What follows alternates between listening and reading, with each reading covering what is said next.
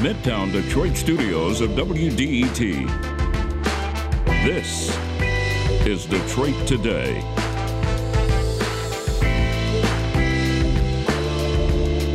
It's supposed to be easy and even routine. Turn the faucet and clean water is supposed to flow. But we know here in Michigan that too often that's just not the case, or at least there's doubt that what comes out of the tap is safe to drink or cook or wash with. We're supposed to be cleaning that all up by replacing lead line water lines, and that effort just got a $3 billion boost. We're going to talk today with a water quality expert and a state senator from Flint about what it all means. That's next on Detroit Today, but first the news from NPR.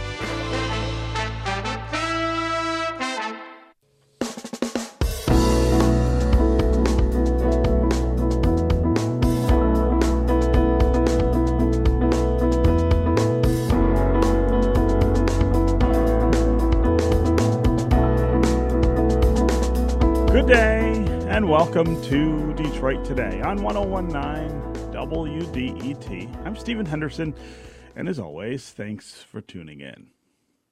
So, when you turn on your faucet, you expect clean, drinkable water to come out of it.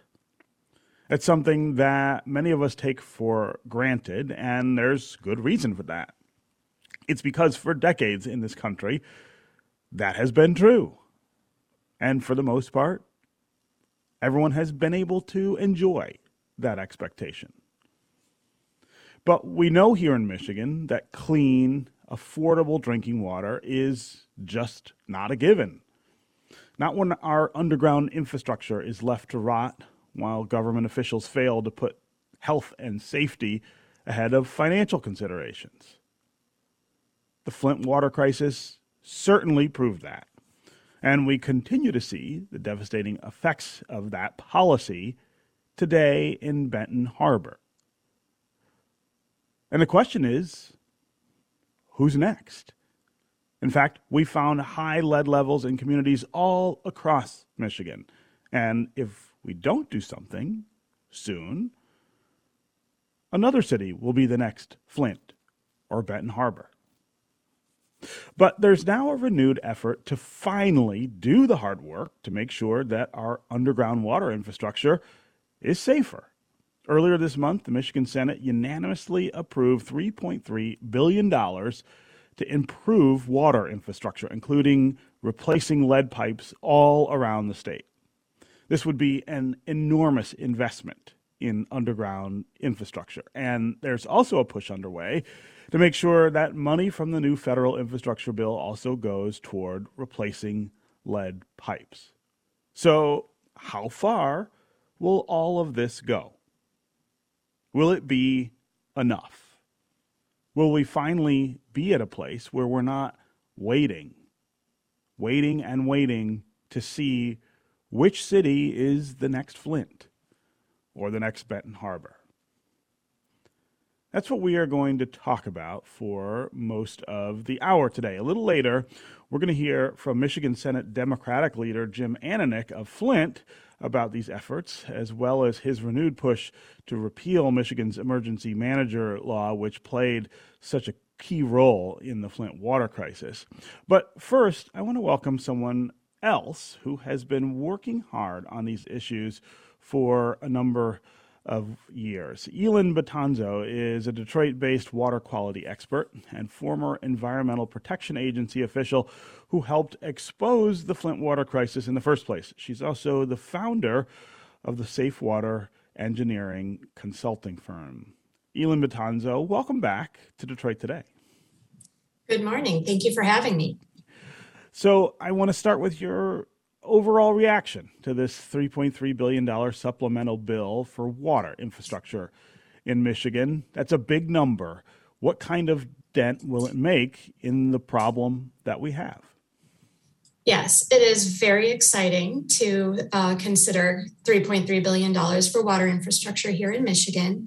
And $1 billion of that is uh, set aside for replacing lead service lines we estimate that there's around uh, 460,000 lead service lines in the state of Michigan. And so some of the cost estimates we have for replacing all of them is $2.5 billion. So this $1 billion is going is the biggest influx ever, and uh, it's going to get us ramped up and going, but it's not going to get us all the way there. Uh, over the past few years, uh, the Whitmer administration has been um, pushing lead service line replacement, and the legislature has been putting money towards that. So I think at this point, with money put in up to date, with this additional $1 billion, we might be at the point where we've got funding to get half of the lead service lines out in hmm. Michigan. Wow. So I want to back up just a little bit and talk about what has happened over, let's say, the last 40 or 50 years in Michigan that brought us to this point. I think in a lot of people's minds, this becomes an issue when in Flint, all of a sudden the entire city is exposed to lead poisoning because of a really awful set of decisions made by the emergency manager in that city to switch the water supply. But in, in so many ways, I think we all should know that it doesn't start there. The narrative doesn't begin there. This is about a long term cycle of disinvestment. And I want to kind of lay that out for our listeners uh, before we before we get too far in the conversation.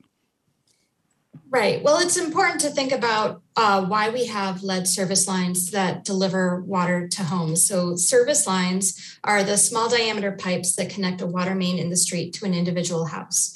So, at the beginning of the 1900s uh, through about the 1950s, lead service lines were very popular for uh, connecting homes to water supplies.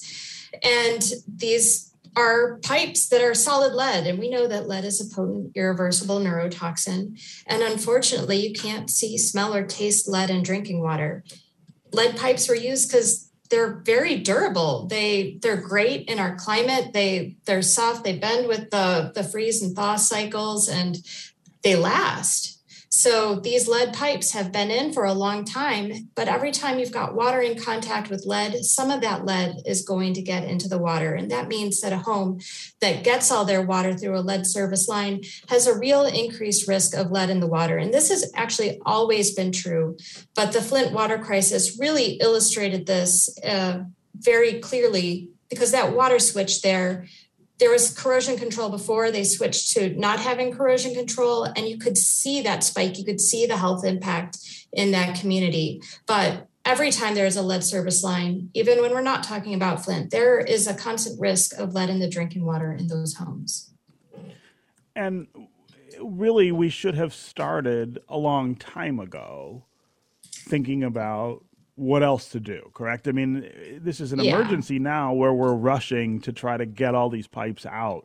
But but over the last several decades, as we learned more about the dangers of having yes. these lead pipes, we should have been we should have been fixing that. Yeah, unfortunately, our regulations for lead in drinking water nationally are not that great. We've got a lead and copper rule from 1991 that um, from the EPA and it does not require getting the lead lines out. If we had started removing lead service lines in 1991, we'd probably be done by now. um, and we'd be a lot closer to having safer water, but that was never required. Um, we're actually looking forward to some uh, potential changes this week from the EPA. But uh, Michigan got out ahead of this, and Michigan uh, is the first state in the country to have a requirement to replace all the lead service lines. Mm-hmm. Um, so I want to talk about uh, the federal infrastructure bill and how much money that's pumping into into not just Michigan but but all all states in terms of uh, catching up on that. Do you think that will be as much or more of a boost for these efforts to get lead lines out of the ground as this as this 3.3 billion dollar supplemental bill in Lansing? So the federal funding. So some of some of the one billion we're going to have in Michigan is from federal, but we've got fifteen billion dollars uh, for lead service line replacement in the infrastructure bill, and that again, these investments are the biggest uh, we've ever had for lead service line replacement ever. And so, yeah, nationally, that's going to be a huge boost.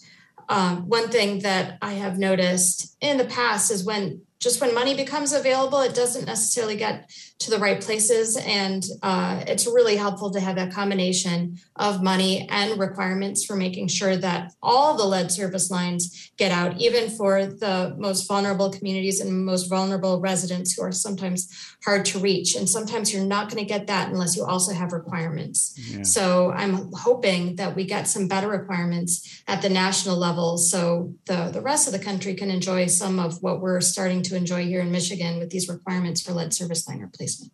And as you said, we're the first state to require moving, removing all of these lead service lines, and the timeline originally was to get them all out of the ground in the next 20 years. I wonder if you can talk about what the timeline would will look like now. Are we on track? Were we on track? I guess uh, before this money was was allocated to make that deadline? And maybe does this move the deadline up? In other words will we will we get it done before that 20 year deadline? So this year, 2021, is the first year in which Michigan uh, water systems were required to start meeting that uh, average of 5% replacement rate per year. So this is the first year. So I don't think the data are in yet for uh, how many lead service lines have been replaced in Michigan this year. So that'll be uh, coming up soon since we're nearing the end of the calendar year and that reporting is going to be required to start. Um, with the additional funding, it definitely funding has been a source of delay or you know how are we going to do this? When we have fewer of those questions we can get it done faster. And another thing as we've been looking at the benefits of lead service line replacement the sooner you get the lead lines out the sooner you realize the the health and financial benefits of lead service line replacement. So I am really hopeful that the new funding will help water utilities front load and get it done faster. I'm talking with uh, Elin Betanzo, who is a water quality expert based here in Detroit. She is a former Environmental Protection Agency official who is one of the people who helped expose the Flint water crisis. She's also the founder of the Safe Water Engineering consulting firm. Uh, we're talking about the investments that we're about to make in water infrastructure here in Michigan $3.3 billion allocated by the legislature to help boost the efforts to replace all of the underground water infrastructure that we have so much trouble with uh, here in the state. We'd love to hear from you during the conversation as well. Call and tell us what you feel like when you turn the tap in your home and drink the water that comes out of it. Do you assume that it's clean and safe? Uh, if you do, uh, tell me how much you worry about clean and safe drinking water coming out of the taps, given what's happening right now in Benton Harbor on the other side of the state and what happened uh, a few years ago in Flint, Michigan. Uh, what would you like local, state, and federal officials to be doing to make sure that everyone has access to safe and affordable water? And do you sense that we're reaching a turning point here in Michigan in terms of making those big financial investments in replacing lead lines and cleaning up polluted sites, really getting our act together uh, when it comes to uh, water safety and health. As always, the number here on the phones is 313 577 1019. That's 313 577 1019. You can also go to the WDET uh, Facebook page and put comments there, or you can go to Twitter and hashtag Detroit Today and we'll work you into the conversation. I want to read a couple of uh, social media social media uh, comments here. A listener on Twitter writes, uh, "Groundwater got poisoned too." But we will never see accountability for that either. I don't know that I know exactly what that listener is referring to. Uh, Elin Betanzo, can you tell us what, is there something we should be concerned about with groundwater as well as uh, as drinking water? Well, I I guess I would guess that that listener is referring to when we do have contaminated aquifers Um, we've had you know several instances of groundwater being contaminated as, across the state of Michigan. And we've got a lot of residents on private wells here. And when those uh, aquifers become contaminated, they need to either invest in treatment at their homes for that private water system or uh, pay a lot of money to connect to the nearest municipal water system. And that's that's not a small thing. So there's definitely concerns about this, but holding the polluters accountable for that contamination has been difficult. Hmm. Uh, again, 313 577 1019 is the number on the phones. I wonder uh, when we talk about things like PFAS, for instance, uh, mm-hmm. which is another pollutant that we're finding more and more of here in our water sources in the, in the Great Lakes. Uh, uh, again, whether that kind of contamination and pollution is something that this money will focus on, or is it again something that we're just not yet as focused on as we should be to make sure that uh, we're not polluting drinking sources? Yeah, so there is $100 million uh, for PFAS in this $3.3 billion water infrastructure funding package. And so that includes uh, remediation grants um, a testing facility and remediation for a, PFAS, a specific PFAS site at Muskegon Lake. So there is some of this, and in some of the uh, Michigan infrastructure funding, there's a specific fund that has been set aside for residents on private wells to connect to water systems because of PFAS contamination. So there are some pots of money for that, and hopefully they are growing to match the better data that we are getting about the ubiquitousness of PFAS in our uh, groundwater. Okay, we're going to take a quick break. When we come back, we're going to continue this conversation about water quality, investment in water infrastructure here in Michigan. Uh, we will also get to more of your comments and calls. The calls are starting to queue up here. We'll start with Nick in Southfield when we get back. You can also go to Facebook or Twitter and put comments there, and uh, we can work you into the conversation that way. Stay tuned. We'll be right back with more Detroit Today.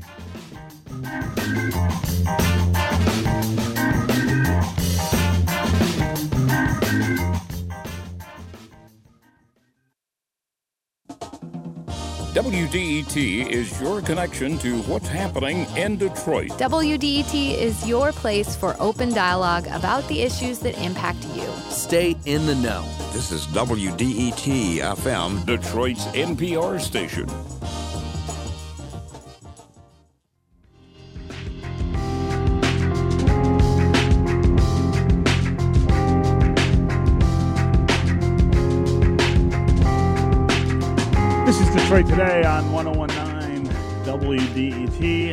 Henderson. And as always, thanks for tuning in. My guest right now is Elin Betanzo. She's a Detroit based water quality expert and former Environmental Protection Agency f- official who helped expose the Flint water crisis. She's also the founder of the Safe Water Engineering Consulting Firm.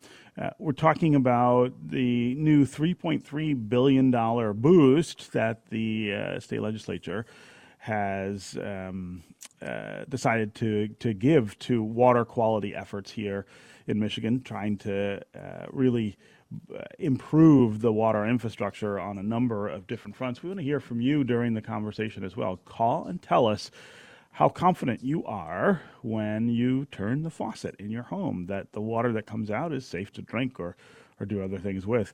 Think of the people in cities like Benton Harbor, uh, where right now that's really not the case and hasn't been for a very long time. Think about what we learned about Flint uh, just a few years ago in terms of how badly poisoned the water supply was there. Uh, all of us in this state really are just a few errors in judgment, a few mishaps, perhaps, away from the idea that uh, the water that comes out of our taps is not safe. Uh, this money is intended uh, to make that less of a reality for us. Uh, give us a call. 313 577 1019 is the number on the phones. Tell us what you want uh, public officials to be doing about the uh, un- underground infrastructure, the age of it, uh, the fact that there's still lead lines in so many places. Uh, and also tell us what kind of confidence you have that this kind of money will be spent the right way. You can also go to Facebook or Twitter and uh, um, and put comments there, and we can work into the conversation. I want to start with Nick, uh, who is a caller who could not stay on the line, but he wants to know why Benton Harbor is having these problems, but no other community on that side of the state. Um, Elin, I think that's an interesting question. We see this cropping up in certain communities and not others. Uh, I think it's also important to note that the communities that we have seen so far dealing with this are uh, communities that have a, a, fair amount of poverty, and uh, they are both uh, majority African American uh, cities, something that a lot of people have noted. How come we don't see this everywhere, or what? I guess what is it that triggers something like Benton Harbor? I think we all know what happened in Flint. Now, no one seems to be very clear on why Benton Harbor is having all of these problems and other other places are not.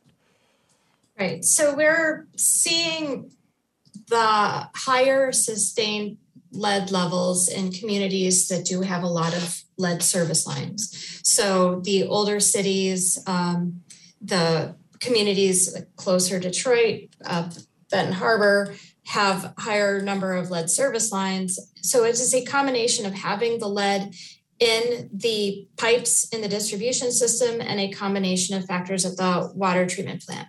So we do have corrosion control strategies that can reduce the amount of lead that releases from lead pipes, but it's never foolproof. This is why we should always create treat every lead service line as a risk.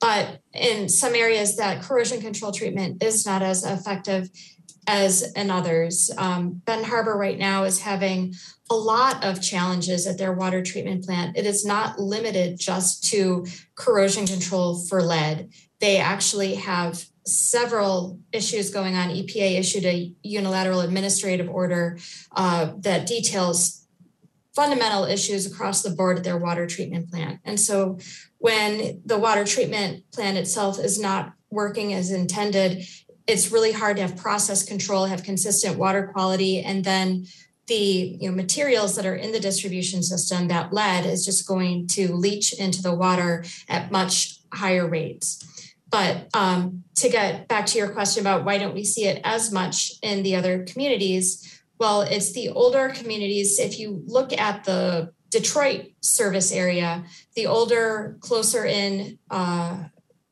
uh, communities from the city of Detroit are having lead action level exceedances, but they're they're bumping in and out of lead action level exceedances from compliance sampling period to compliance sampling period. So they're all like right around that edge of, oh, the lead is high enough to trigger additional action. Oh, the lead, now it's low. Dearborn Heights is one, Royal Oak Township, St. Clair Shores, Hamtramck, uh, Highland Park. These are have all been kind of hovering around that lead action level exceedance. And so it's that combination. Sometimes it's the number of lead service lines, and sometimes it's, you know, really big issues at the water treatment plant.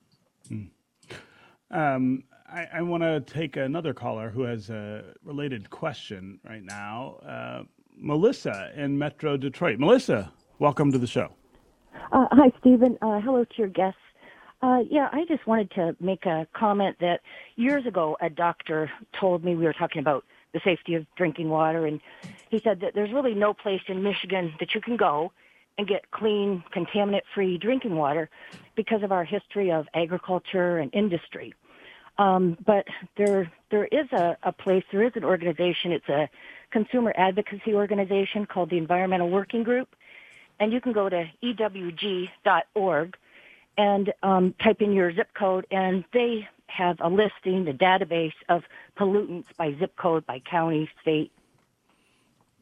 Yeah, Melissa, uh, really appreciate the call and uh, the info there. Uh, Elin, I, I just want to make sure that's the the right information for everyone too, or if there's more information people ought to have.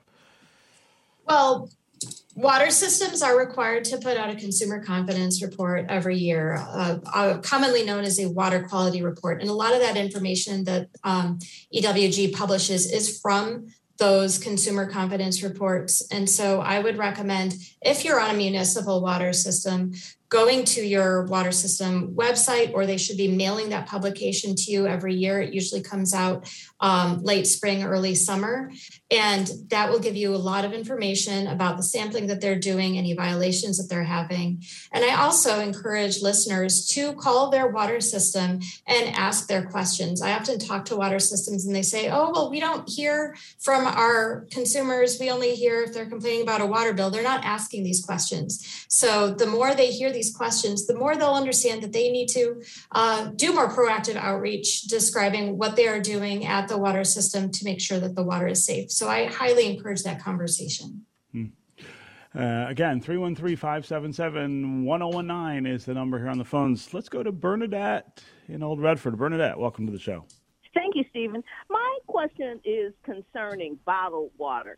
I see people running to Sam's or Costco and loading up their cart, and I wonder what kind of regular one where that water comes from, and two, uh, what kind of regulations um, cover bottled water? Hmm, great yeah. question. Go ahead. It is a good question. um, so, bottled water is regulated by the Food and Drug Administration. It's not regulated under the Safe Drinking Water Act like our water utilities are. So, there's less frequent sampling um, and it's uh, less stringent. My, I strongly feel that there there is a place for bottled water. It should be rare. It should be available in emergencies when we need it. But my preference always is to go to tap water because um, we need to support this infrastructure. It is well regulated, and some if you have a lead service line, you should be using a filter at your home.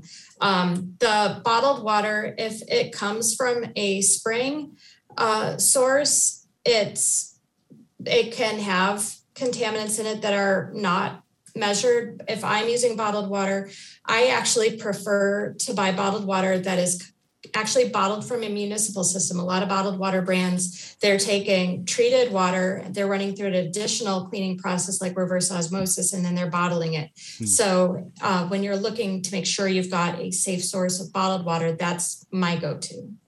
Hmm. Uh, again, 313 577 1019 is the number here on the phones. Let's go now to Ed in Detroit. Ed, what's As on your mind? usual good conversation. Thanks. Uh, I've often wondered why, when we do these major public works projects like highways and water systems, we don't set aside an endowment to cover future maintenance and repair costs. I think I know why. It's called tomorrowism. But my purpose of my call was to ask your guest, guest whether any of the money that the federal government and the state are setting aside for water um, work situations is is uh, uh, being steered toward First Nation reservations because, frankly, many of them, I don't know about the ones in Michigan, but out west, many of them have third world water problems. Hmm. Huh. I'll listen on the radio. Yeah, Ed, that's a really interesting uh, question. I, I I don't know much about that issue, especially here in in Michigan. Elin, I wonder if you can shed some light for us. Yes, there are federal dollars that are set aside for tribal water systems. Um, that's allocated through a separate process uh, because tribal water systems are on reservations and they're um, it's a government to government relationship rather than a federal to state relationship. So it's an entirely different set aside process, but there is funding um, I have not looked at the dollars specifically that will be going to tribes in Michigan for that, but there that there is a process for that. Yeah, yeah. So I, I also want to give you a chance, uh, Elena, to talk about Benton Harbor a bit and um, uh, what what the state's response has been. How how well has the state dealt with this crisis, and were there things that we learned during the Flint water crisis that have made some of the suffering in Benton Harbor um, maybe less because government was was more prepared? Yeah, so in Benton Harbor right now, all of the residents are encouraged. I, I, highly encourage everyone to be using bottled water for drinking water for all consumptive use, toothbrushing, washing your food, cooking, all of that. Anytime you're using water, you're putting in your body, use bottled water in Benton Harbor. And that's because of some of the, the unique things going on there with the water treatment plant and the lead. Um, so just wanting to be clear that Benton Harbor is a unique situation right uh-huh. now. Mm-hmm. Um, so we've got a commitment to get well we there is the commitment for bottled water there it's being uh, delivered and uh, there's the pickup site so that rolled out pretty quickly um, we've got a commitment to get all the lead pipes out in benton harbor within 18 months and that's huge i would that's a when you look at other cities that have been having lead crises, it usually takes um, uh, uh, legal action or something. And right now, we got in Michigan, we got that commitment um, right away, and we've got that mm-hmm. funding coming in. So we're on top of that in Benton Harbor right now. So I am pleased with the response that we're getting uh, that accelerated uh, recognition of what needs to happen to to make this right in Benton Harbor right now. Yeah, yeah. Okay, I want to take one more quick call before uh, we have to end our segment. Uh, Elin, uh, Gracie in Highland Park, welcome to the show. Thank you for taking my call. Mm-hmm. Uh, we're very concerned in Highland Park about the quality of our water. We had a water emergency in 2019. However, uh, testing has supposedly shown that the water uh, quality is better.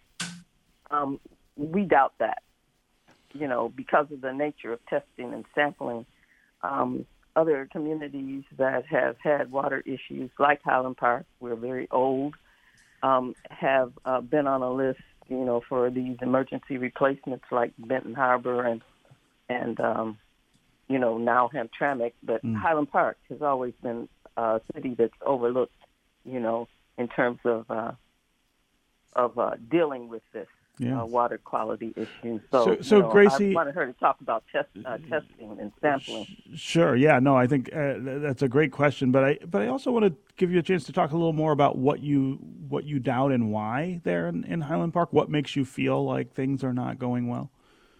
Because of the way uh, water moves, you mm. know, and testing, testing and sampling. I don't I don't feel as if that's an accurate way of um, dealing with this issue. We need an emphasis on getting the uh, lead lines out of the communities, you know. Sure. And I think we're spending all this money on testing and, you know, uh, that, uh, you know, isn't really effective. Yeah. Okay, Gracie, I really appreciate the call and the perspective from, from Highland Park. Uh, Elin, um, uh, talk about what uh, Gracie is raising here and, and how citizens who have these kind of concerns ought to be raising them with their elected officials. Yeah, well, I'd say Gracie's exactly right. The issue is the lead pipes. And until we get the lead pipes out, there's still going to be lead in the water. So when we really focus on the sampling and say, oh, is, is it a lead action level exceedance? Is it not a lead action level exceedance? That's really not the information that we need. It's am I drinking water through a lead pipe? And until that lead pipe is gone, I'm constantly at risk. So uh, when and I, some of the data from Highland Park showed they did have that lead action level exceedance. Now it's gone. These they've removed some lead service lines, but they still have a long way to go to get the rest of the lead service lines out. And nothing has changed about the water quality going to Highland Park. And so that's why we should all be a little suspicious about the testing. So it's important to know do I have a lead service line at my home? If I do, I should be using a filter and I should be working with my water utility to get that lead line out as soon as possible. Yeah. Okay, Elin Betanzo, always great to have you here with us on Detroit Today to talk about these really important water quality issues. Thanks so much for joining us today. Yeah, thanks a lot for having me. We're going to take another quick break.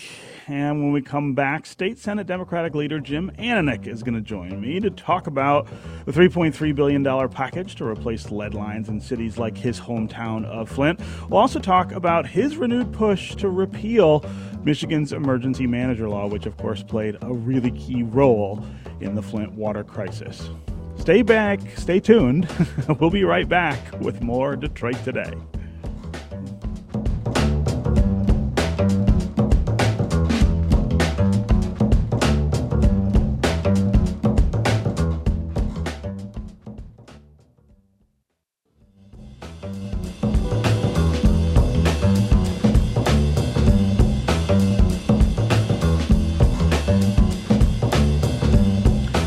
Listening to Detroit Today on 1019 WDET. I'm Stephen Henderson. And as always, thanks for tuning in. We're talking this hour about uh, water quality all across the state of Michigan and the underground water infrastructure that has so much to do with that water quality. Uh, we were talking earlier about the state senate approving $3.3 billion to help improve water infrastructure here in Michigan, including removing lead lines in places all over the state. Uh, we're talking about whether that's enough.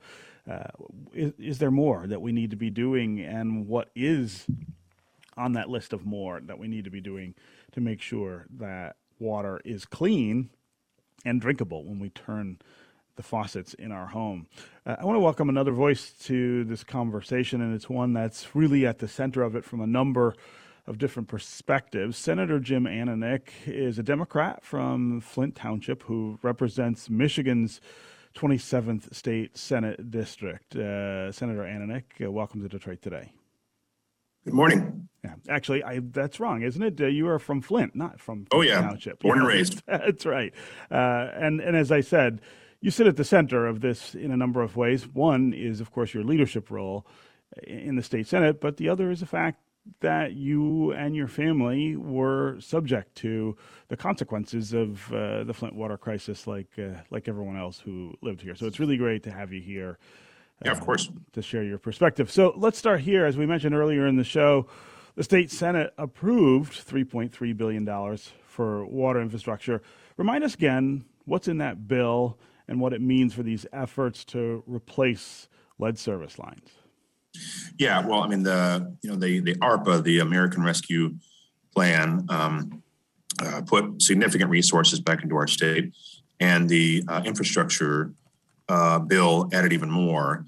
So we you know we approved, um, as you mentioned, 3.3 million for you know a, a number of different projects, uh, basically anything underground uh, to help uh, with our infrastructure related to water and, and so many other things, uh, you know, uh, sewer and other things of that nature, which have long been ignored, both here in Michigan but across the country. And you know, under the leadership of Joe Biden and, and frankly Democrats, because it was largely uh, a Democratic uh, voted on plan.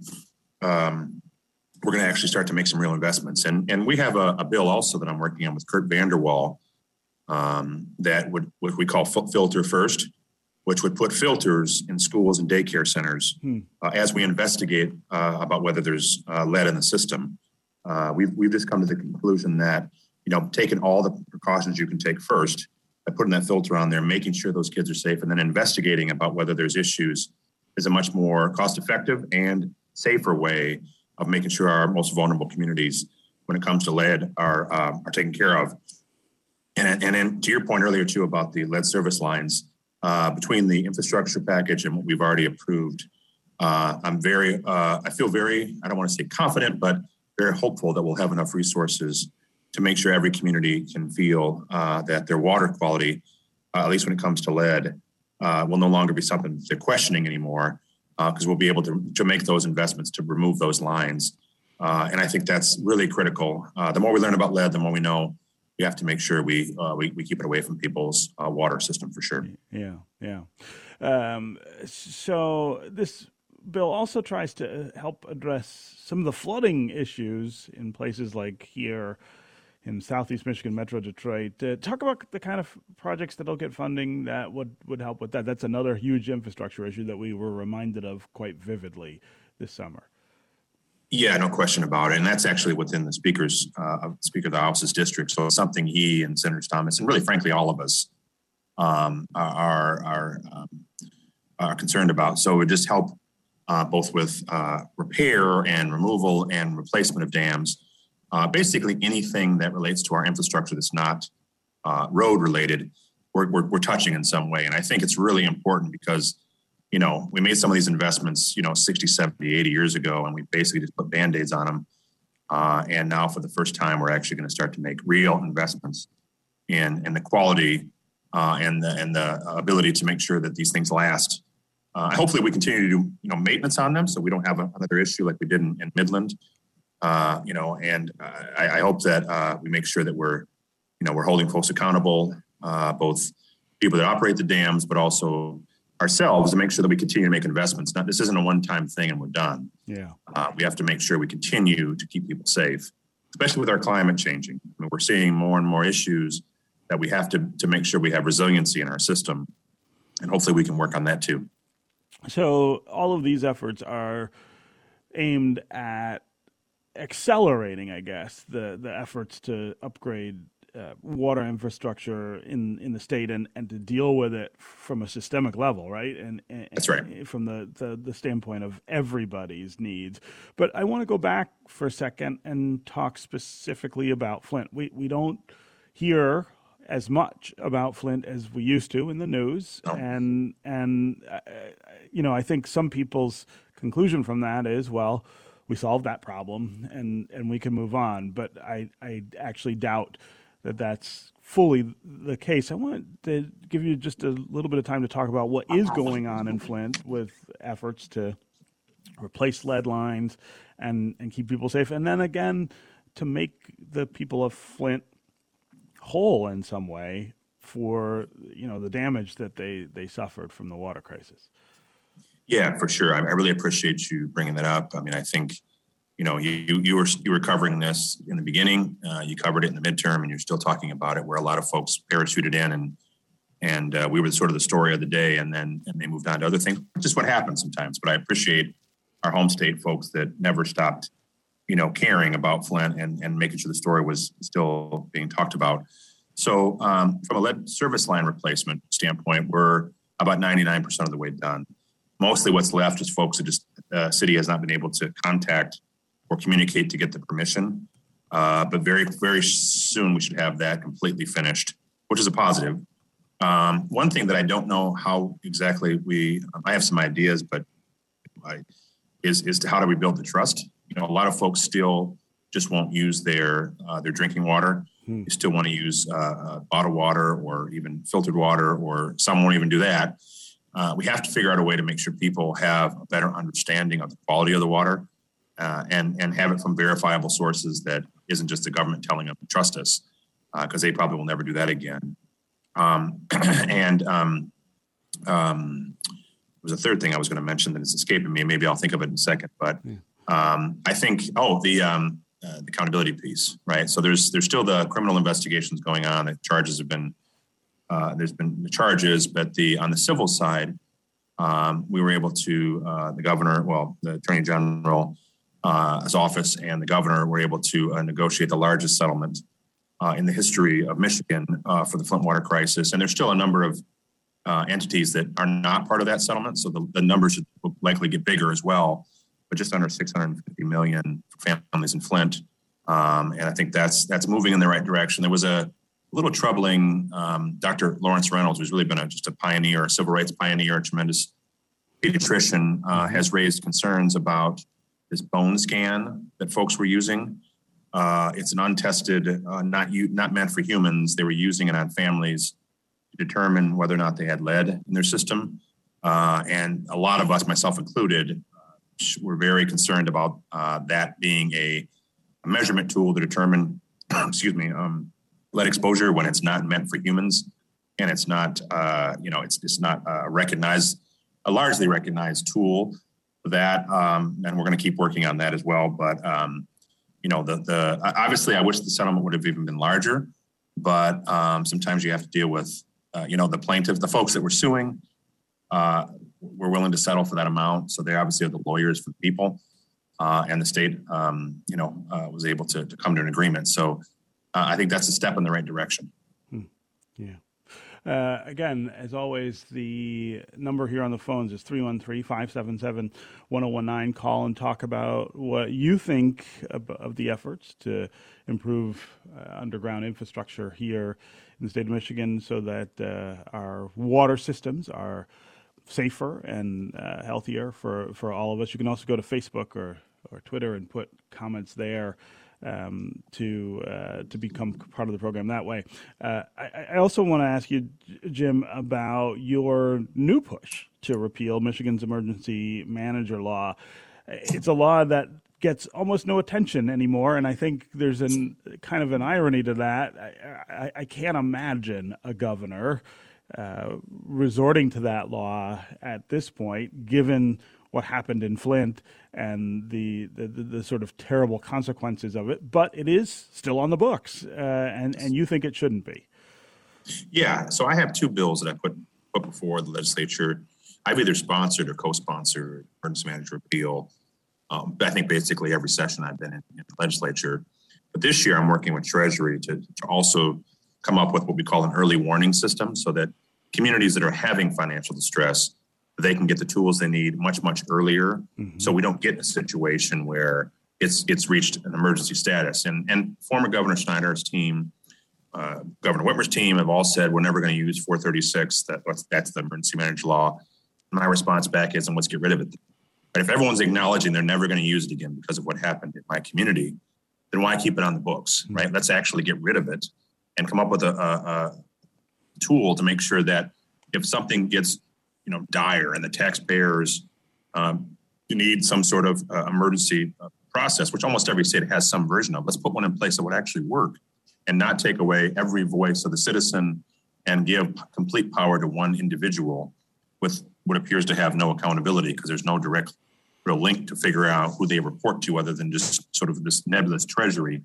Um, we need to have a system in place that protects people, gives an early warning, and, and uh, provides tools and help along the way. And of course, you know, at some point down the road, if they just if every step has failed, you have to have some measure to make sure that the taxpayers are protected.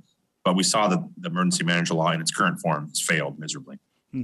And that idea of and making sure that cities have what they need to survive as cities eh, from a financial standpoint, that is something that we have been talking about for an awful long time uh, in this state, and really never have have pivoted to the point where we're reinvesting in cities. If you think of the way in which we have um, uh, eaten into the money that cities used to be able to count on that they would get from the state, for instance, just to keep themselves afloat.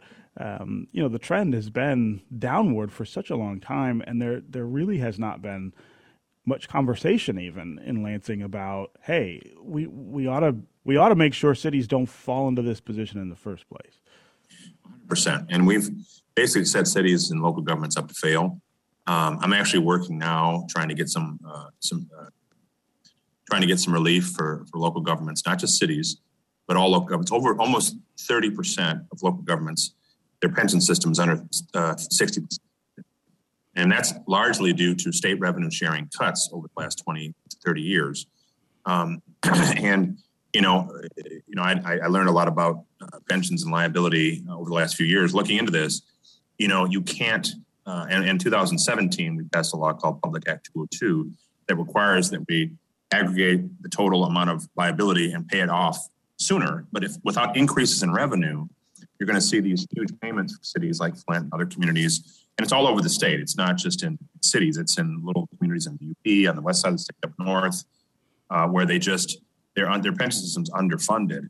I'm trying to reach consensus with my colleagues to uh, make an investment in that uh, to get those pension systems on, on the 60% track, which is basically the, the mark you need to get back in the right direction. So you don't have such a huge payment every year, but you sort of spread it out over a longer period of time and it's manageable and you, you don't have to cut services. Because at the end of the day, local governments are creatures of the state, right? And we have our home rule law. Mm-hmm. We, at the end of the day, uh, you know, the state has a ultimate responsibility if these things uh, don't get uh, taken care of. It's better to do it now and get people on the right track and make that investment. And then I think long term, we need to make sure we have a more stable revenue source for local governments uh, so they can control their own destiny. Because that's where you get most of your services at. Most people, you know, they think the garbage man, the police officer, the firefighter, the water and sewer departments, they don't, you know, they, they, they get services from the state, they get services from the federal government, but like most people's day to day interaction with governments at the local level.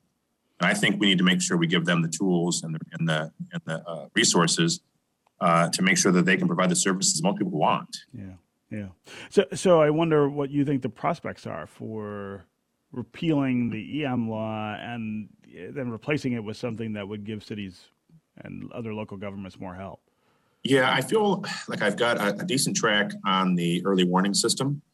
Um, the, the problem with the EM law, just to be frank, is mm-hmm. I have very good support in the House. I had it last session with Speaker Chatfield. He actually encouraged me to do it. Um, and uh, I think I have a shot at it this term as well. The problem is the Senate, where a number of my colleagues are still around who voted for the original law. Mm-hmm. And there's this weird phenomena sometimes where if you ever go back and look at laws and say maybe it's time to make a change or, uh, or get rid of them altogether, people take that as some sort of knock on them. Sure. And I, I just fundamentally believe everything we pass, we should have a, not saying we have to have a sunset on it, meaning it has to go away, but we should be looking at it one year down the road, three years, five, and say, did this work the way we wanted it to? And if it didn't, it's no one's fault. Let's just go back and make the changes. And in this case, I think it needs to be repealed. Yeah. And uh, so I'm going to push for it. Uh, make a big push the first of the year when we get back from uh, from our break, or, you know, our, our holiday break. Um, but I'm, I'm nervous that a lot of people in the Senate had voted for it, and that they just will be unable to to wrap their, their arms around it. Now, Senators Stamas and I put out a report a couple years ago in the, in the Flint report that said this was necessary, and hopefully that they'll help me push for it. Okay, Senator Jim Ananich from Flint. Uh, always great to have you here with us on Detroit Today. Thanks for joining. Thanks for having me. It's going to do it for us today. Come back tomorrow. We're going to talk with Oakland County Prosecutor Karen McDonald about charges against Ethan Crumbley and his parents related to the mass school shooting at Oxford High School.